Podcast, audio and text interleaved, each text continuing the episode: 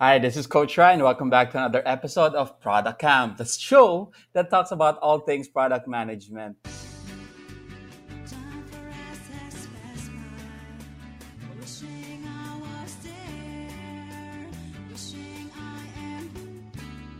I'm again joined by my two awesome and passionate product managers, Dino and JD.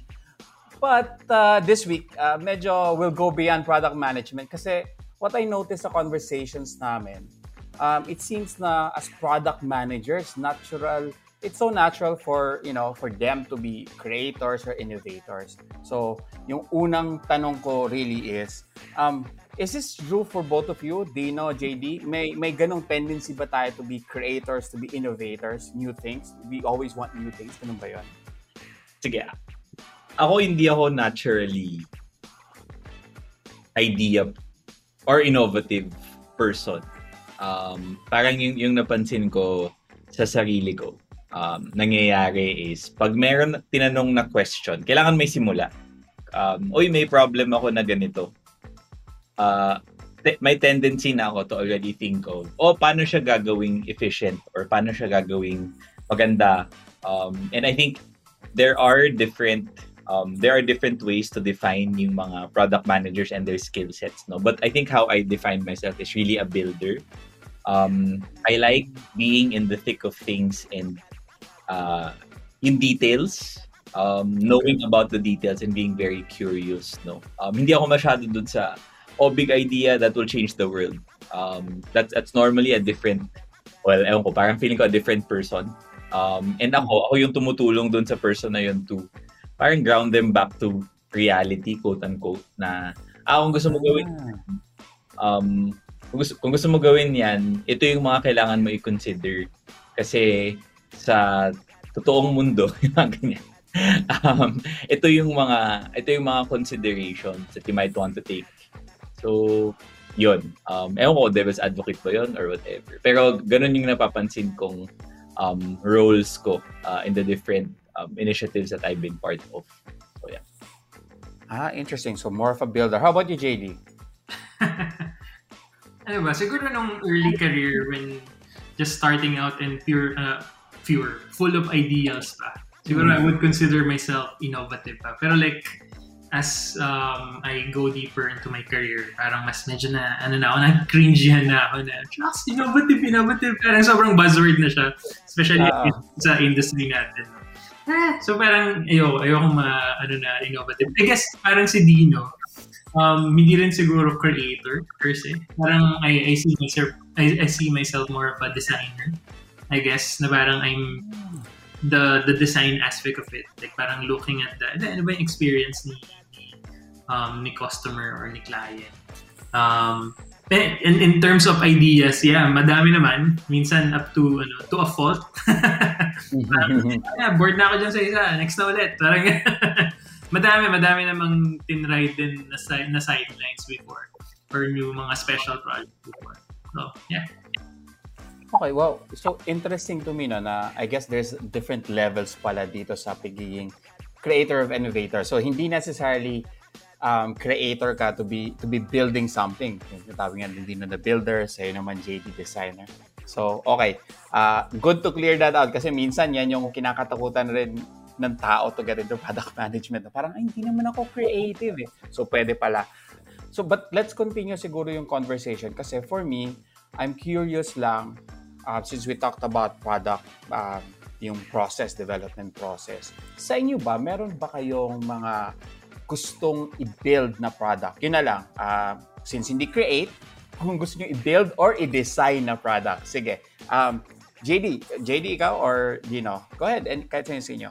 Ako, ako siguro, um, I realized na ever since, parang in line with education, I guess. Um, parang lately ko lang na-realize to eh And then parang ngayon nga, parang realization, oh, yung, yung actual job ko pala, inline sa education na. So parang in teaching. So parang definitely something in that. Um, special interest ko and like parang in the near future, or I don't know, maybe in the long-term future as well. Lalo na pag nga ngayon isip ko, paano yung mga anak ko? Parang ito yung quality ng education sa Pilipinas. Papayag ba ako na, na ganito lang?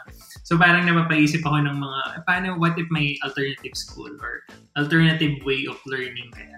Parang ganyan. So my dream startup would be like uh, a lab, something like that, na um, would give special projects to different um, sets of students and then they'll they'll do research on it and then they'll create their own stuff. And then yun lang, paulit-ulit. Parang, okay, um, ano, next batch, ibang projects naman yung itatakal natin. So, yun, medyo related sa education. I, I don't have any the details yet, of course, pero something like that.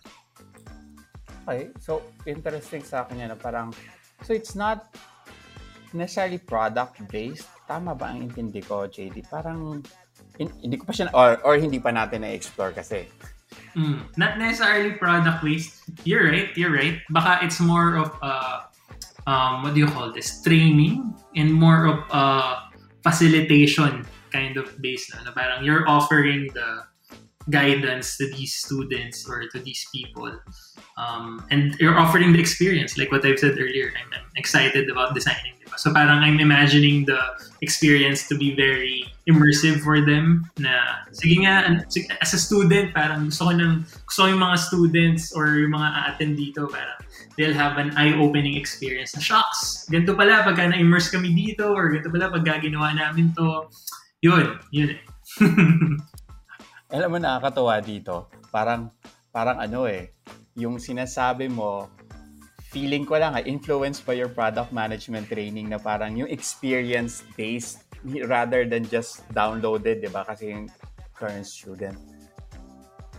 Yeah, and I think yung kay JD, no, just just adding to um, what JD was mentioning, recently I've also been um, well, yun nga, since uh, kami ni JD, we, we've done some workshops and we're doing some work um, for uh, for startups now no, with regard to different workshops. And I'm slowly understanding in terms of yung education, ano yung things that students or at least tertiary students get into now. And what's very interesting is there's also been a rise in IT related entrepreneurship um, initiatives or courses. Uh, and when you see the students, like last week, I was part of this panel, um, and, and the panel was on basically taking an idea, uh, finding a need, and it was, I think, around mga two months siya na, na specific course and the students would take an idea, talk to people, um, conceptualize how to do it, and yung dulo nila is a panel presentation of the actual product. And na-surprise lang ako kasi when I was in school, never ko maisip na gagawin ko yun inside school. And you can see also that change, no? And the immersive experience at what JD was mentioning, I was also sort of blown away na oh shucks, juniors lang tong mga to eh. Y- yung mga students na to, juniors lang to. Dati nung junior ako, pinoproblema ko yung internship ko. Hindi ko pinoproblema yung parang actual solving problems in their in the quote-unquote real world, no? And I guess yun lang, parang I also got interested in that. Um, and sa akin, sa akin naman, it's, it's really, it's connected also to education like what uh, JD is mentioning. But there's also a part of me since my previous um, roles were in government, meron din akong sort of um, inclination towards how to help the government become better, no? Before, in a previous engagement, ano siya, HR consulting na, o structuring, uh, gumawa, na, gumawa kami actually ng isang organization structure for the HR department of DSWD. And yun, nung time na yun, I felt na it was really wild. Wild yung, um, yung usapan nun kasi I learned a lot about the government and I learned a lot how to improve the government. No? Ngayon, I'm in product or at least I'm more into the tech side. What's very interesting to innovate is really the DICT.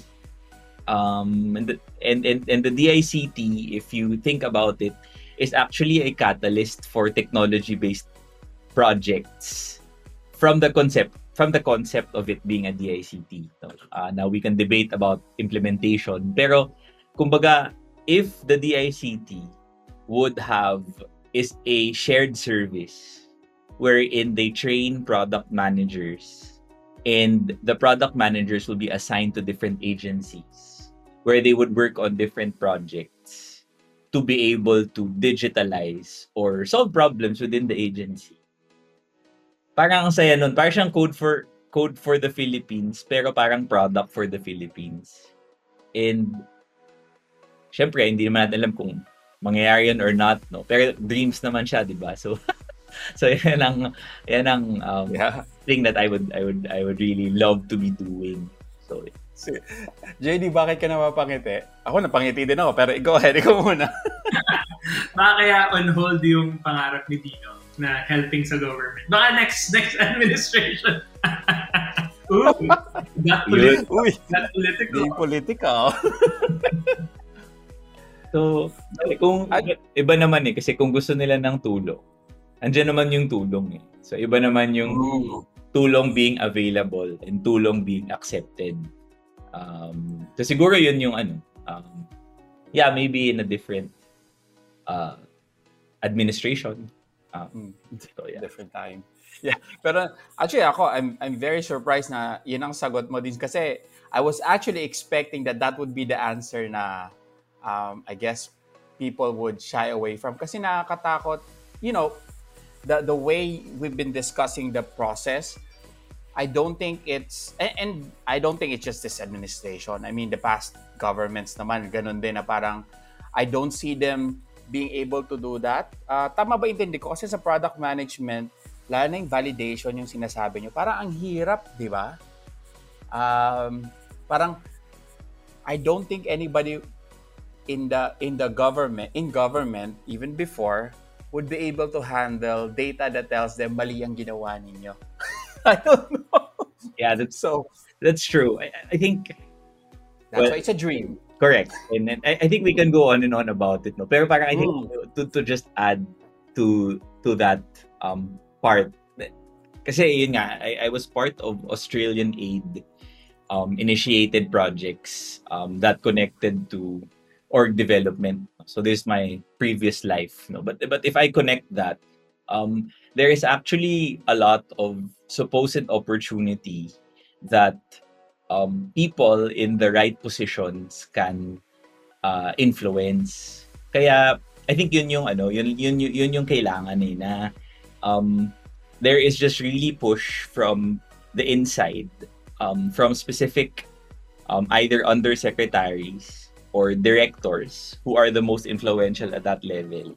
The issue is after six years, everyone leaves. So the continuity aspect of um, the government is uh, lugi ka rin, no? Parang you can't really build the actual continuity um, with with that. Kaya kaya maganda sana. Kaya maganda sana na if we were to think of the DICT as a centralized organization that employs tech engineering, ah sorry, engineering, product and and design people and they would be uh, sent or immersed in different agencies. Hindi mo na issue yung continuity kasi project naman talaga yun eh. Pero kung saan yung ano mo, head count mo, doon talaga sa DICT. Um, parang hindi naman halata na napag-isipan ko na to. No? Pero, kumbaga, Oo nga eh.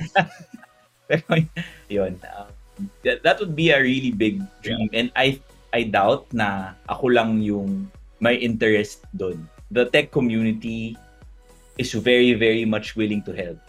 Um, so, yun, ano lang eh, you need to rally behind someone who will be in there. For example, dapat yung DICT, hindi ba dapat tech guy yung head ng DICT? Wala lang. Hmm. At, at, at that point lang.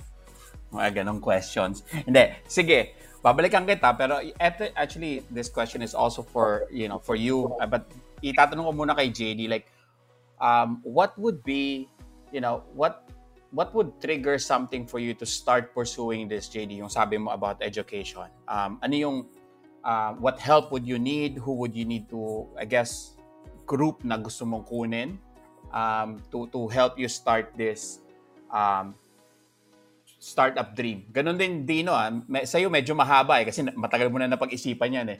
Kasi JD interested ako like like you said, paano yung mga anak mo and everything. Hintayin mo ba mag, na lumaki yung mga anak? Ano mo yung ganun? So, Actually, it's, it's ano naman eh. Um, I've been, like, these are the thoughts that that, that keep me up at night madalas din eh. So parang iniisip ko, oh, so bakit, bakit ba hindi ko pa simulan? So, of course, there's the, mm. the, um, if I were siguro, if, I, if this was five years ago, ginagawa ko na siya now. Like parang, hindi, resign na ako. I'll go full-time. Pero of course, alam mo naman, tumatanda tayo. So, just nagiging mature uh, and along comes the responsibility as well. So ngayon medyo parang hinay-hinay, hinay-hinay lang. Baby steps. What would trigger me to start this? Um, feeling ko, uh, Hindi ko alam. Feeling ko, matitrigger na lang ako ng isang frustration. Like, may isang announcement or gagawin yung isang agency. Tapos parang, oh my God, mali, mali yan eh. Dapat hindi ganyan. Tapos parang, hindi, ito na, game na, game na. Yung isang um, past startup ko before, CCAP, uh, we are like um, a marketplace. Ang pangit ng term mo, hindi a marketplace, a platform that connects um, interns with um, companies na. So, yung nag-trigger sa akin to do it was, nagkaroon kami ng usapan dun sa past company ko. Nagkuha kwentuhan about internship. Tapos parang, oh, kamusta yung internship mo? Tapos parang sila, ano, wala eh. Like, ako lang yung taga-restart ng wifi, mga ganun. Tapos siya, wala, ano lang, sobrang tumambay lang kami sa government agency na pinag-internship ko. Tapos nag, naglalaro lang kami ng mobile games. And this was like around three years ago. And then I realized, teka, that internship, that quality of internship problem was already a problem nung time pa natin. Like, wala namang nagbago eh. It's a culture of exploitation. And dahil, pirma lang kasi siya eh. Di ba? It's, it's a, the, the, the yeah. sees it as, hindi, kailangan ko lang ng pirma clearance. And sa totoo lang, wala namang way to quantify it. Di ba? Wala namang qualitative way to to define kung, then, okay ba talaga? Like, wala, wala kasing mabigat. And then these are there are these companies that see is that sees it as free labor lang. So parang, oh sige, go ako intern. So parang ganyan eh. So, so I tried to solve it. So feeling ko ganun. You would sometime surprisingly stumble upon problems na na-realize mo, shucks, this is, this is a real problem pala. So might as well do it. Do something about it. Yeah. Yeah. Tama, I agree. And I think a lot of startups naman dyan talaga nagsisimula, di ba? Yung parang um, frustration frustration, whenever there's frustration, there's an opportunity actually to fix it. Okay. And you're right. Um, I think, Diyos ko, may panahon nyo, pero panahon ko ganyan na rin. Di ba? Panahon ko, um, hindi hindi nag nag-games pero nagtitimpla ng kape. so, okay. I think that's good. You know, the frustration. Um, who would be, I, I think, so, kung kung maghahanap ka ng partner, say now, we'll, we'll get to that later kasi I want to talk about that eh. Uh, I think that's part of startups kasi is it a solopreneur or is it something na ano. Pero balikan kita kasi gusto ko na marinig kay Dino kung ano ang hinihintay niya apart from changing government. I don't know. ano din mga naiisip mo? Ano kailangan before you pursue this? um, well, sa akin first, I think in terms of ako ba talaga yung best person to address that problem? Parang tatanungin ko lang sa sarili ko na ako ba talaga yung pinakatamang person to address that problem from a influence standpoint um, and maybe from an execution standpoint. Pero more for the influence standpoint. Um, yung, yung second would be, ang dami din kasing factors outside of my control. And kumbaga, yun na yung yun naman yung fact eh na um obviously, uh, government change or in general, um, change changes like this are systemic, right? And systemic system, systemic changes obviously take time to build. Um, so so yun, I think yun naman yung yun, yun naman yung fact for me. And I think yung third also is if this is the problem that uh, is this the best problem that I can work on now that I can uh, that I can give my best work and yung impact ba na mangyayari, yung impact ba na magagawa nung pagtrabaho ko dito sa problem na to, will it really help a lot of people in the near future? Hindi ko lang inisip yung long term, but, but more in the near future. And yun, pag kinumpare ko yun sa current na ginagawa ko, hindi ko masasabi na mas totoo yun eh, yung problem na yun. Rather than yung reality na yun, na how many students are not able to go to school because of financing issues? How many parents are not able to pay for the tuition of their child kaya hindi nila hindi sila maka uh, yun, di ba? Parang that's all that, those are also systemic problems and they're sort of easier to grasp as of the moment. So, yun, I think yun yung, hindi ko alam kung short answer yun. Pero yun yung short answer ko to, to, to, to answer your question, Coach. Dagdag ko lang doon, ang like parang um, asking yourself eh. Feeling ko may a lot of people who started their own companies. Most of them had this either like parang, de, try ko lang or a lot of self-doubt, eh, di ba? A lot of imposter syndrome as well. Dati may nakausap pong isang entrepreneur, parang kinakausap ko siya, oh, tapos parang sobrang nag-connect kami about um, being this ideal person before, na sobrang frustrated, di, kailangan gawin na tong company, etc. Tapos sobrang na-hit or naging sobrang remarkable yung isang sinabi niya sa akin. Sabi niya, sobrang passionate ko dati na na-realize ko kung hindi ko gagawin to and alam ko yung problema, nagiging part ako ng problema tapos parang oh my God! Sobrang ibang level. Tapos parang tama, tama, no? Like parang having that awareness and you're not um, acting to it. Parang, shucks, part ka na ng problema, um, really. So, yun. yeah. I, I think yun yung mga ang ganda dyan eh, no? yung, yung parang you have to balance also, yun nga, yung I become a part of the problem if I don't work with it. But at the same time, yung sinasabi nga ni Dino na Um, but am I really going to make the biggest impact by working on it? Or should I just focus on that's that's, that's a ano rin ah, self-awareness rin ah. Layo na inaabot natin from product management to medyo ano. Pero totoo 'yun kasi minsan I think um, ang ganda ng sabi mo Dino na am I the right person for this? Kasi even if da, da, dyan ko nakikita yung sinasabi mo na more of a builder ka rather than a creator kasi parang you want to, you're a realist eh. 'Di ba? Because of all the things around it. Um, kaya kaya ko ba na ako yung magpo-front man nito? So, I guess to answer the question na yung itatanong ko rin kay JD later is kung sino yung ideal partner mo for this kind of venture that you would want to, it would have to be somebody influential, influential tama ba? Mas ganun, ano? Yeah, I, I think influential and at the same time um, is inside enough to be able to uh, push people and make changes from the inside. Right. And yun nga eh, parang nanggagaling din kasi yun from my experience being in the tre- in those trenches. So so when I say trenches, like so we were we were working with different government agencies. Um, and no joke, all of these government agencies, I was there every day. Um, so every day in each of these government agencies, maybe for three months. Um, so you also get to see the changes that you make, but at the same time, you the, the feeling that when you're working on HR projects then, parang hindi mo mararamdaman na uh, agency project ba talaga to or HR lang talaga siya.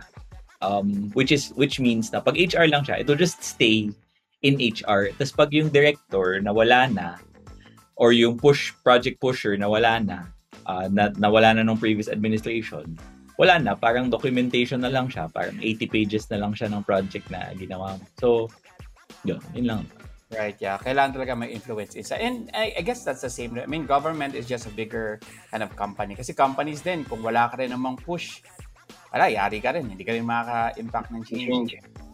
Yeah. How, how about you, uh, Jade? Anong, sino mga kailangan mo to partner with? I'll circle back dun sa sinabi ni Dino kanina na about self-awareness.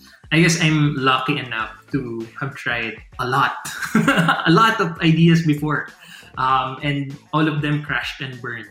So, madaming, madaming ganun eh. So, dati yung habit ko, coach, um, trabaho ako, ipon ako, resign ako, tapos magtatry ako magsimula ng startup. So, ganun.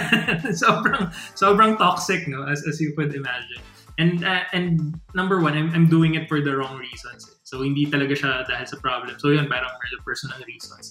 But along the way, I didn't realize, and looking back now, may mga natutunan din ako. Like parang in terms of self-awareness, I'm known na, I know na parang ako yung idea guy. Uh, ako yung parang, sige go, laban tayo, ganyan. Push, push yan, push yan. So, hindi hindi pwedeng dalawa kaming gano'n, di ba? Or hindi pwedeng puro kayo gano'n. Like, hindi uh, you're ramming a, a burning horse down the bridge pagka gano'n. So, parang, I guess someone that would complement my set of skills as well. Um, dun sa sikap, uh, what what work or kaya medyo na-extend namin yung life niya was yung nakuha kong partner is, is very is, is, is very opposite of me. Um, very organized um, and and very disciplined and grounded in terms of okay, so ito ito yung kung gusto mo mangyari. Let's break it down kung ano ano natin siya gagawin. So so ganun eh. It's I guess as a general advice as well. Find someone that would complement you um, and you think would would be a voice of reason as well. Um, and someone that you would love to work with, I guess. Because it's it's going to be it's going to take a big part of your life, um, especially if it goes a long way. So find someone that you won't mind like going or working day in and day out every day. Yeah. All right, siguro tuloy natin uh, and this would be my last question for you since nagsimula ka na sa tip and advice JD. What else would you give other, you know, other folks who want to uh, start their own thing. Yeah, yung um, this is a good advice and feeling ko simula dito nagbago na yung pananaw ko. Na nakuha ko sa book ni Adam Grant, um, The Originals. This is a story ng mga Warby Parker um, entrepreneurs or founders. If you don't know, Warby Parker is a, is a great marketplace of um, sunglasses and um, prescription eyeglasses sa US. No? And I believe parang nag-extend na sila yung founders nila apparently were, I don't know, parang, pero parang professors, something like that. Um, and counterintuitively, um, they didn't want to go to Warby Parker full-time. Kasi parang, hindi, ayaw namin to gawin full-time. Um, and yung kagandahan doon is that dahil hindi sila full-time, meron silang steady stream of income coming in from their full-time jobs, they were able to risk and really try out innovative ideas dito sa Warby Parker. Kasi parang, hindi, okay lang, okay lang na mag-fail yan. Kasi we have this, we have this other source of income. So, medyo balance yung approach, no? So, parang, oh, sige, I have this very risky thing that I'm doing on the side while I have this steady thing. So, I guess mental health as well. This is, I guess, an underlying issue na another topic in, in terms of product management or entrepreneurship. Um, it was it was healthy as well. Uh, they were able to do risky but sound and measured decisions while still being able to perform daily. And yan. So, ang laki na ng Warby Parker na. Okay, like that ah. Kasi sometimes, yan, yan yung sinasabi ko eh. Yung minsan yung advice na just jump off. Um, delikado yan eh. Slide down. yun yung akin. Slide down. Don't, you don't have to jump off. You can only jump off kung marami ka talagang pera in the first place. Kasi reality eh. okay. Thanks, JD. About you, Dins, anong mga advice mo sa mga mga gustong sumubok dyan? So, I think disclaimer, no, I've never started a company before. Um, but, but I mean, I've been part of people who wanted to start companies. Dahil yun nga, eh. I'm normally the person that um, you could bounce around ideas with. Um, but I think the first thing that I've noticed, and of course with the different books that that, I've read, um, and the different experiences that um, that, that I've had, it's there's really no one specific path towards starting. I think the start is very much leaning towards or what we hear or what we see is normally about people who take big risks, big gambles. Uh, they're faced with a wild decision. If hindi nila gawin to, ganito yung mangyayari. Kung ginawa nila to. And that's normally a obviously that's normally a good uh, story, no. Um, but I guess for every person that did that, there are also the other groups that JD was saying, yung story ng Warby Parker, no, um, na also tried to balance. Um, there are people who, after trying to start something, um, realized that they didn't want to do it and they failed. No? So, so I think there's really different paths towards starting. No? which is why it's important, I think, to understand intentions. So, intentions, why do you really want to start something? Um, because if you really want to start something and you really feel that there's an actual problem, you will encounter more problems to those problems. So kung kung hindi ka desidido nung simula, huwag ka na magsimula. Kasi desidido ka naman dapat sa simula eh. Pwede kang mawal, pwedeng hindi mo ituloy sa dulo. Kasi na-realize mo na na, nadaanan ko na lahat. Pero kung sa start pa lang, nag-aalangan ka na, I think that's what makes it hard. Um, so yun lang yung first. And then, and then yung second is, like what JD mentioned, it's really the team. Um, pe- a lot of uh, the people that I normally talk to and the startups that uh, I I am sort of you know part of or I talk to on a regular basis. They really live and die with the team. Eh. Um, the team that suits the needs of uh, the company. Kasi iba-iba din yun eh. Um, iba-ibang iba-iba yung areas where um, the company needs you. So, yun. Um, and I think last lang would be always, always think about, at least from my perspective, unless you're going to be, um, unless this is an NGO or any, you really have to start with how you will make money. Um, I know that's not probably the, you know, mission? Parang there's always that concept of, no, I'm doing this for the mission, not doing this for the money. But sustainability equals money. Eh. Um, so if you already have that idea at the start, um, yun ata yung ano eh, uh, there's there's this book, uh, I forget the name of the book, sorry. Um, pero that book talks about um, arguing against uh, there's always that concept of venture capital and getting profit at the start, no? And that's always going to be a conversation. Um, but at least from my perspective, if you start lost in yeah, Lost Lost in Founder, na. Um, and that that specific book, um, yun nga, talks about if you really want to start something, you have to think about the profit side so that hindi ka masyadong hindi ka masyadong malunod dun sa concept ng venture capital. So not saying na venture capital is bad, no? but if you start on a principle na I need to survive So I need this company needs to make money. Then I am at an advantage when I get venture capital. So I think that perspective would help um, the entrepreneur. In. I'm not saying that venture capital is bad, but it's more if we operate under the assumption that we want to make money and we want to make money more than we're spending, then when you go into venture capital, we already have a treasure chest. So yun, I think yun yung, that's what I've learned being part of startups and, and working with different startups as well. So, yeah. All right, I think, you know, those are very sound advice kasi I think a lot of times, yun nga, tama kayo. Yung mga nakikita ng mga tao are the, the big risks. You know, yung mga, wow, ang tindi naman ng story nito. Wow, he jumped off. You know, yung mga kwento na, hindi, I resigned with uh, this much money lang ng teteng. So ikaw parang ano ka, pressured ka to do the same. Um, and yeah, definitely uh, the team is very important kung sino mga kasama mo. Um, both of you have mentioned that. And lastly, yung, yung pareho naman eh, di ba? Yung sinabi ni, ni JD na yung pera, um, being able to have that, um, what that steady income, actually, kasi, and now they're really finding ways to make money. Um, a lot of times, I think nagiging trap yan, no? Kasi parang, oh, this is for the mission. So, lintik na mission niya. Kung hindi ka naman kumikita, hindi ka mabubuhay sa mission, eh. Okay? So, uh, thanks again for, for, you know, indulging me in this discussion na to.